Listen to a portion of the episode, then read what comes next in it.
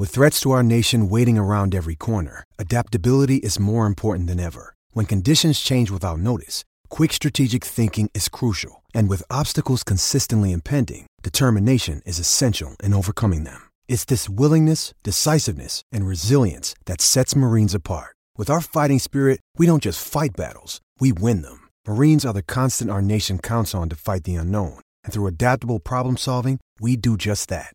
Learn more at marines.com. Hey guys, it's just me today, so I'm going to start the show out by telling y'all a little story. So, a vacationing penguin is driving through Arizona when he notices that the oil pressure light is on. He gets out to look and sees oil dripping out of the motor.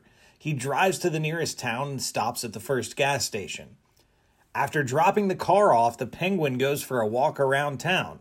He sees an ice cream shop, and being a penguin in Arizona, he decides that something cold would really hit the spot. So he gets a big dish of ice cream and sits down to eat having no hands, he, he makes a real mess trying to eat it all with his flippers. Uh, after finishing his ice cream, he, he goes back to the gas station. The, the mechanic looks up from under the hood of his car and says, It looks like you blew a seal. No, no, no, no, no, the penguin replies. It's just ice cream. Let's start the show.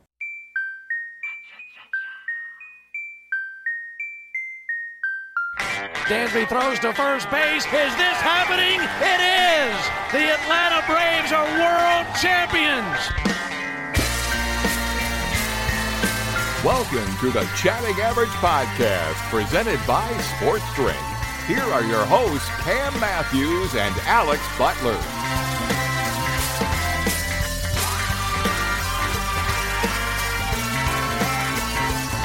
Now you're all in big, big trouble.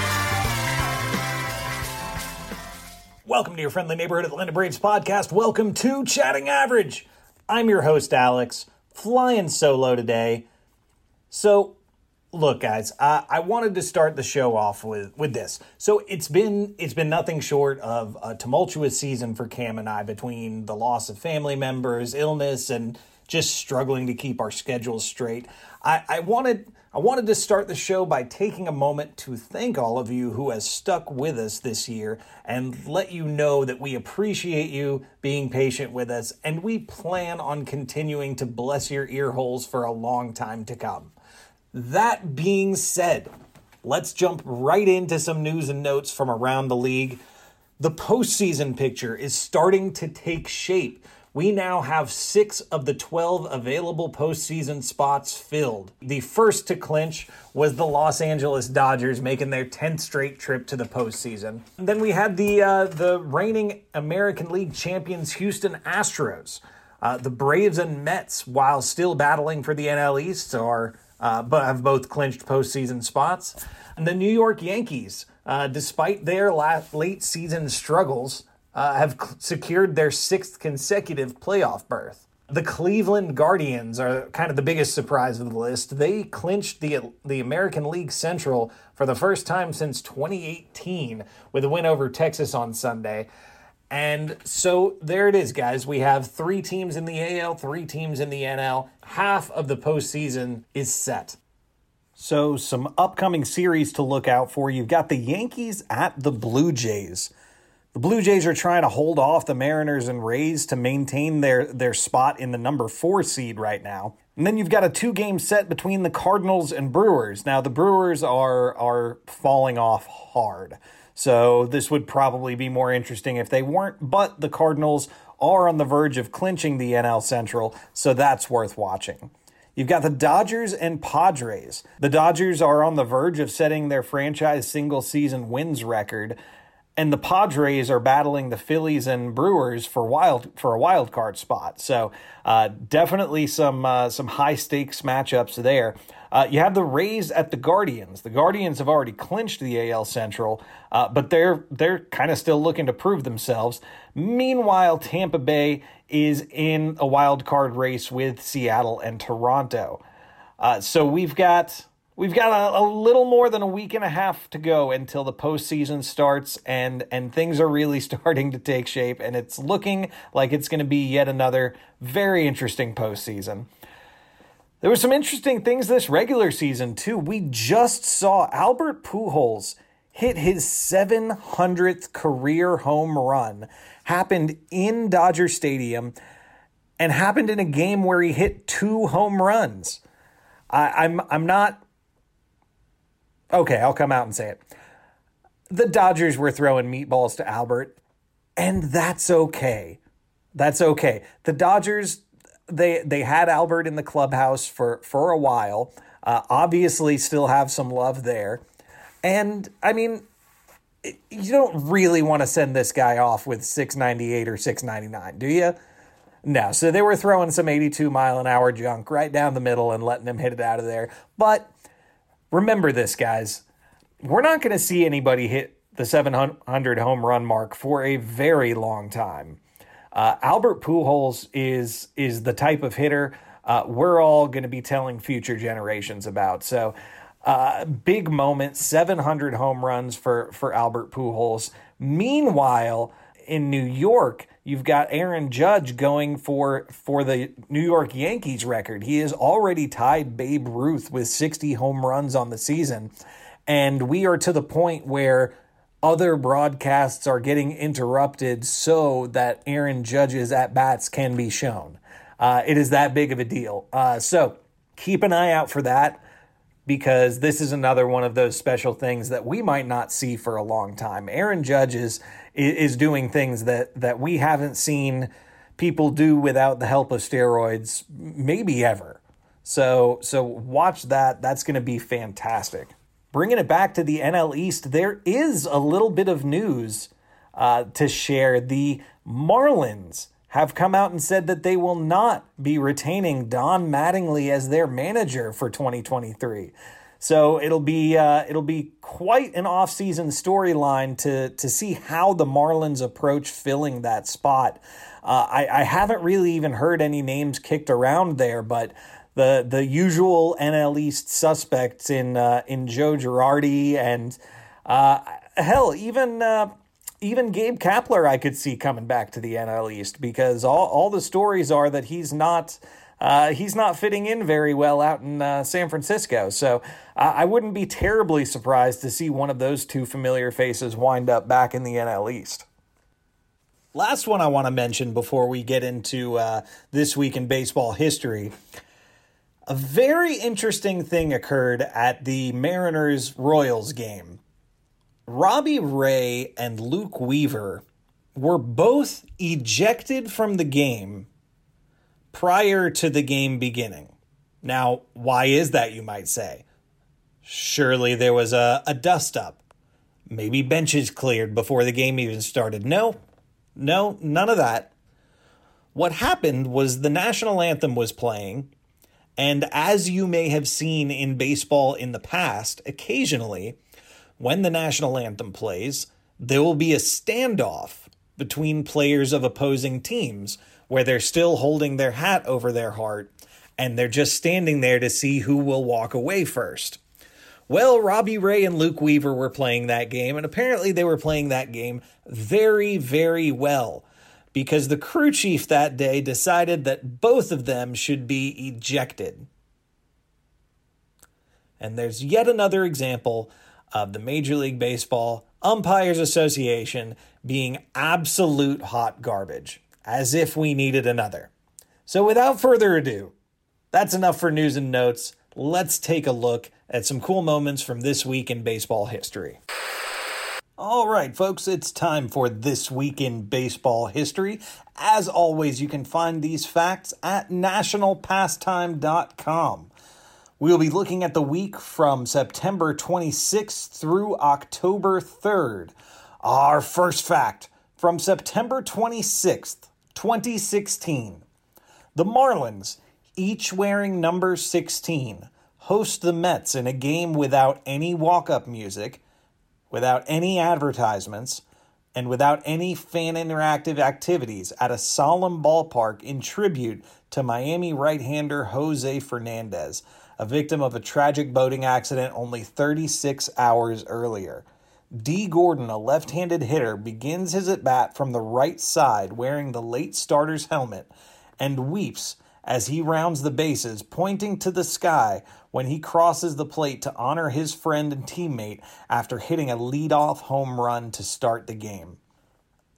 Yet another fact that we are going to talk about every single year because this was this was one of those those special baseball moments. This was like this was like the the Angels uh, when when their pitcher had passed away and they threw the combined no hitter immediately afterwards. This is this is one of the greatest moments, uh, greatest feel good moments in in baseball history because Dee Gordon, if if I recall correctly, that was his only home run of the season. In the first at bat of the game after Jose Fernandez passed away. Um, so so check it out if you haven't seen it. It's on YouTube. Um, MLB has it, but yeah, it's just it's a fantastic moment in baseball history. And if you haven't shared it, you owe it to yourself to go find it. Our next fact is from September twenty seventh, nineteen twenty. At Chicago's Comiskey Park, 33 year old Joe Jackson, sixth inning double off Tiger hurler Hooks Dauss, breaks a scoreless tie, putting the White Sox ahead 2 to nothing. Shoeless Joe's game winning hit will be the last of his 13 year career when the players on the grand jury list are indefinitely suspended for the rest of the season as the probe of the 1919 World Series fix is investigated. We've been over this time and time again, guys. Look at Shoeless Joe Jackson's numbers. Look at his numbers in that World Series. He had nothing to do with any kind of a fix in that World Series. Free Shoeless Joe. And if you want a free Shoeless Joe t-shirt, you can go to teespring.com slash stores slash chatting average podcast and pick one of those up. They're a really nice design. And our friend Bobby Anthony actually even wore one to the Hall of Fame, which was pretty cool. Our next fact comes from September 28th, 1990. The scoreboard at Old Comiskey Park explodes for the last time when Frank Thomas goes deep off Randy Johnson in the seventh inning of a 13 4 loss to Seattle. The monster, which has shot off fireworks whenever a White Sox player hit a home run since 1960, was an innovation of team owner Bill Veeck after being inspired by the design of a pinball machine it I don't know if any of you guys have been to to Old Comiskey Park, but their scoreboard essentially had what looked like pinwheels on top. I mean, to me as a kid going to that old stadium, um, they they looked they looked like lollipops just sticking up on top of the on top of the scoreboard. But when somebody would hit a home run, they would start spinning and spraying out fireworks. It was kind of crazy. Uh, and, and stuff that I really wish they still did in American baseball. Like, why can't we have fireworks and a big production out there? I know we've we've seen it with some Korean and some Japanese baseball, and I, I mean they they incorporate that kind of stuff into the All Star game, but you know they they have the the big entrances in football where the team runs through the the smoke and fire onto the field like give us some of that kind of stuff in baseball i think i think baseball deserves it our next fact comes from september 29th of 2004 hours after major league baseball's announcement of the franchise's impending shift to washington d.c the Expos played their final game in Montreal, a 9 1 loss to Florida before 31,395 enthusiastic fans at Olympic Stadium. As part of the ceremonies, the team commemorates their unfinished 1994 season by unfurling a banner that reads 1994 Best Team in Baseball, a reference to the club's 74 and 40 record before the work stoppage ended the season and the city's hopes of playing in a World Series. I know we don't have a big Montreal audience, but I don't think the people there need to worry because it may be pretty soon that they get a baseball team again. Uh, I, I can't envision a situation in which the Tampa Bay Rays stay around Tampa Bay too, too much longer. And with every passing day, it looks more and more likely Oakland Athletics are going to be moving as well. So, I mean, they, I, I suppose there's going to be some demand for Montreal to get a team back, but we'll have to see how that goes. Our next fact is from September 30th, 1999. For the 23rd time this season, Diamondbacks fireballer Randy Johnson strikes out at least 10 batters to tie Nolan Ryan's 1973 Major League record for most double digit strikeout games in a season. The tall left hander whiffs 11 Padres in seven innings in a 5 3 victory to bring his season ending total to 364 strikeouts, which ranks fourth all time. I, I know this is a Randy Johnson fact, but I wanted to use this one to tell you guys that if you uh, have some time to kill, get on Netflix and go watch a documentary called Facing Nolan. I, I just checked it out last night, and it is it, it's phenomenal. Like I I remember Nolan. I never got to watch him pitch that I recall, except maybe a little bit in the '90s, but I, I remember growing up when I was very little that when my dad would talk about pitching, Nolan Ryan was the guy he would talk about. When anyone referred to a, a, a power pitcher prior to, to Randy Johnson, it was Nolan Ryan. Nolan Ryan was the guy.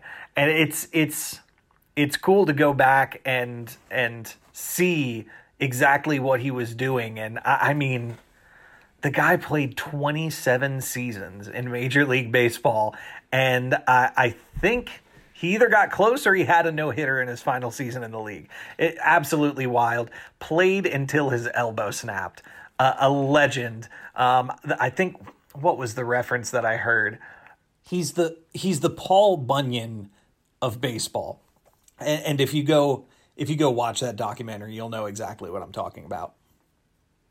Our final fact comes from October 2nd of 2010 with 70 former players and coaches sitting on the infield clad in white Braves jerseys in attendance in front of a sellout crowd, Atlanta honors Bobby Cox with a pregame ceremony. The Braves' longtime manager, who will remain with the team as a consultant, is given a 2010 Lexus LS 460 from the club and an 11 night cruise from his current players during the moving tribute at Turner Field. We're going to take every chance we can to remember Bobby Cox. The man finished his his managing career with a 2,504 win against 2001 loss record. Um, he, of course, won the World Series. He was inducted into the Baseball Hall of Fame in 2014 with a 100% vote. He won Manager of the Year four times. He's in the Braves Hall of Fame. The Braves have retired his number six. All hail Bobby Cox. Long may he live. Well, that's going to do it for this week in baseball history, but we will be right back to take a look at the last week for the Braves and see what lies ahead as the regular season winds down. All right, when we last left you, we were at home with the Washington Nationals coming in for a three game set. The first game of the series featured Kyle Wright on the mound against Abbott for the Nationals. Game started off with a Austin Riley home run in the first inning, putting the Braves on top early, a lead that they would never give up. Kyle Wright goes six innings, allowing eight hits, two earned runs, only walks one, and strikes out seven. Meanwhile, Abbott goes four innings, allowing six hits, four earned runs, walking two, but not striking out anybody. Braves win 5 to 2. Kenley Jansen has a clean save. Raisel Iglesias and Jesse Chavez also pitch clean in relief.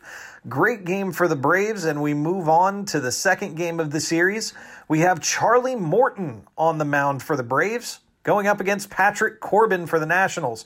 Corbin only lasted two thirds of an inning, uh, seemingly some sort of injury. I'm not sure exactly what happened to him there, but Ramirez came in in relief, uh, allowing two earned runs in three innings pitched, followed by Jordan Weems, who went two and a third uh, without allowing any runs. Charlie Morton goes five and a third, allowing three hits, one earned run, three walks, and nine strikeouts followed by Collin McHugh and AJ Minter, who each allow hits but neither allow runs. Kenley Jansen comes in, has a rough outing, but is still able to get the save. The entirety of the Braves' runs were scored on a Travis d'Arnaud home run and a Dansby Swanson home run, but it was enough for the Braves to win 3 to 2 and take the second game of the series against the Nationals.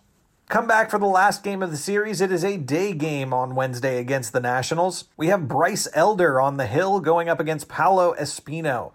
Bryce Elder goes five and two thirds, allowing four hits, one earned run, two walks, and six strikeouts. Meanwhile, Espino goes four innings, allowing four hits, one earned run, two walks, and two strikeouts. The Braves got out to an early lead, leading two to nothing after the second inning, but the scoring stopped there. All of a sudden, the offense died, uh, and and didn't come back to life quickly, as uh, as you'll hear as this segment progresses. Uh, unfortunately, we give up some runs. Uh, Jesse Chavez and Tyler Matzek have some rough outings, which we don't typically expect from those guys, but uh, the story was really the offense not getting it done because the Braves lose in this game three to two. So from there, we traveled up to Philadelphia, where we had Max Fried taking on Ranger Suarez. Both pitchers absolutely dealt. Max Fried went five innings, allowing five hits, one earned run, one walk, and eight strikeouts. Ranger Suarez went six innings, allowing five hits, no earned runs, two walks, and four strikeouts. Uh, there was there was not a lot of offense in this game, guys, and unfortunately, none of it came from the Braves. In the second inning, Vierling hit a sacrifice fly to center, scoring Realmuto, and that was it. Phillies win one to nothing. the offense stays dead. So we come back the following day to try and salvage a chance at winning the series. We had Aaron Nola going for the Phillies, and we had Jake Odorizzi going for the Braves. And well, guys, I uh, I don't know what else to tell you. Jake didn't have a good day. Jake went four innings, allowed ten hits, eight earned runs, eight, three walks, and six strikeouts clearly Snitker was leaving this guy out there to die um, just so he could eat up some innings and not, you know, tax the bullpen too much. Uh, unfortunately, he couldn't even do that effectively because we had to get two innings out of Tyler Matzek, one out of Jackson Stephens, and we even got an inning out of Orlando Arcia uh, who is arguably the second best pitcher of the night behind Jackson Stephens. Orlando Arcia went one inning, walked one, but didn't allow any hits and recorded all three outs. Maybe, just maybe, Orlando Arcia is that sleeper piece that we've got that we've got there that's going to pop up and be R. Ohtani going into the postseason. I don't know, but this was not the case today as the Phillies win 9 to 1. So, having lost the first two games of the Phillies series, the Braves really needed to win the last two in Philly to, to salvage a split. Uh, and the first of those two would be started by Kyle Wright going up against Bailey Falter. Kyle Wright goes five and a third, allowing two hits, two earned runs, walked two, but struck out six. Bailey Falter, meanwhile, goes three and two thirds, allowing 10 hits, six earned runs, and struck out six. So the Braves offense finally got going. Finally got going after taking three entire games off. Uh, it, it's Michael Harris hit a home run. Uh, we got RBI singles from Grissom, from Swanson, from Contreras, and then Contreras also had a homer to right center. Uh, so a huge day for the offense. Uh, Braves end up winning six to three. Kenley Jansen comes in for another clean save, which we've been seeing a lot more of out of him. Uh, his his cutter looks to be back. It's it's moving. Uh, he's got his his velocity up on it. It's it's exactly what you want to see going into the postseason. So uh, hopefully the wheels remain on for Kenley Jansen uh, because when he's good, he's uh, he's exactly what we need. So we are down two games to one in the series, and we have the fourth coming up on Sunday. Uh, we have Charlie Morton on the mound against Kyle Gibson. Charlie goes four and two thirds, allowing six earned runs, walking three and striking out four. So, not a great day for Charlie. Uh, Kyle Gibson goes five innings, allowing seven hits, five earned runs, two walks, and nine strikeouts. Uh, this game was It was a one o'clock game that it didn't end until I think around eight because there was about a three hour rain delay in the middle of this one. Uh, but luckily, when they when they came back, the Braves were able to tie the game up and take it into extras. And Jackson Stephens took over from there on the mound. He uh, he went two innings, allowing one hit, no earned runs. The only run that scored was one of the placed runners on second base.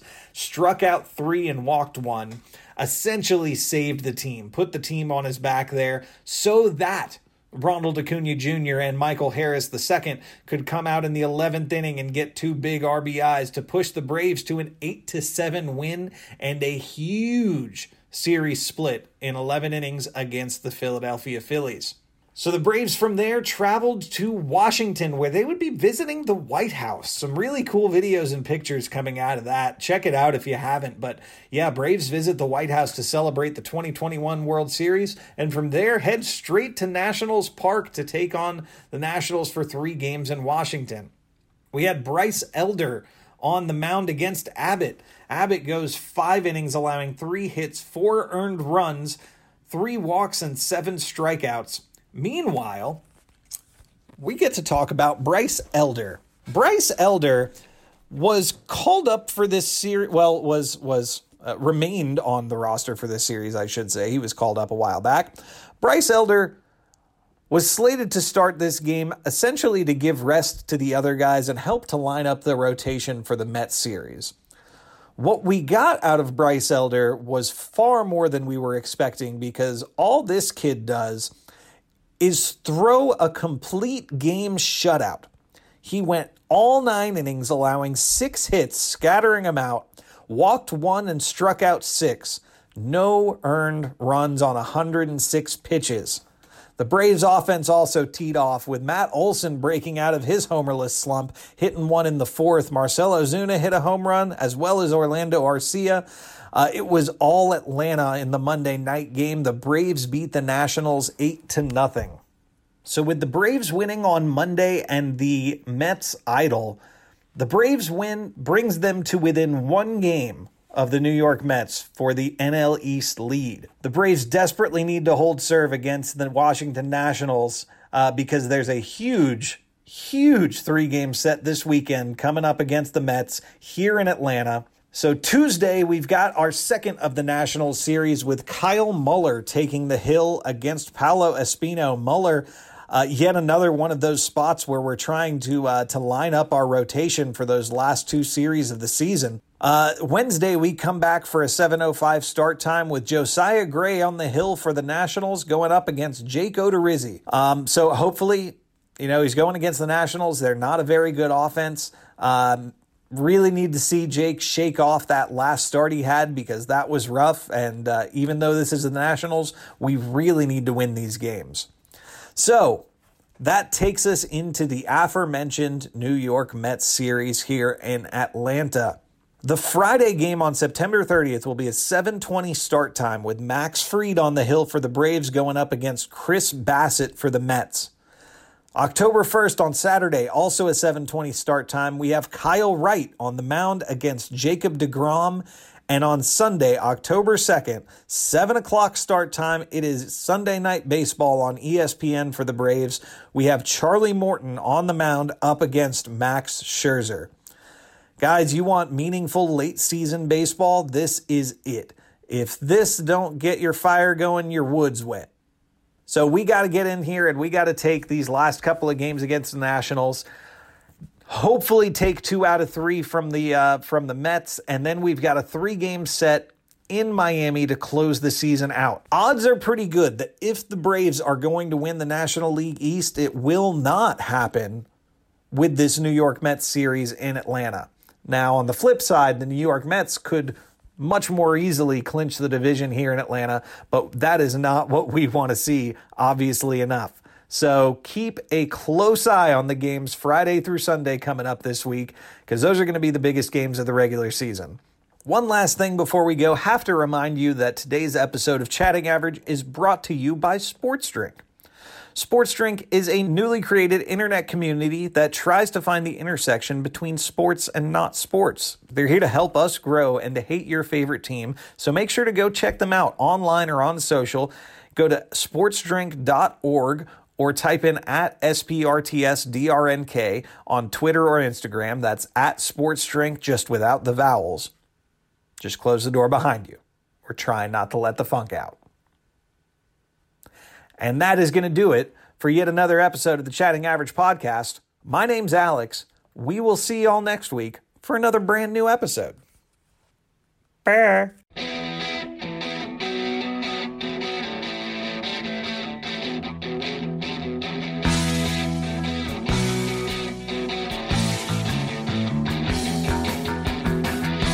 This has been the Chatting Average Podcast, brought to you by Sports Drink.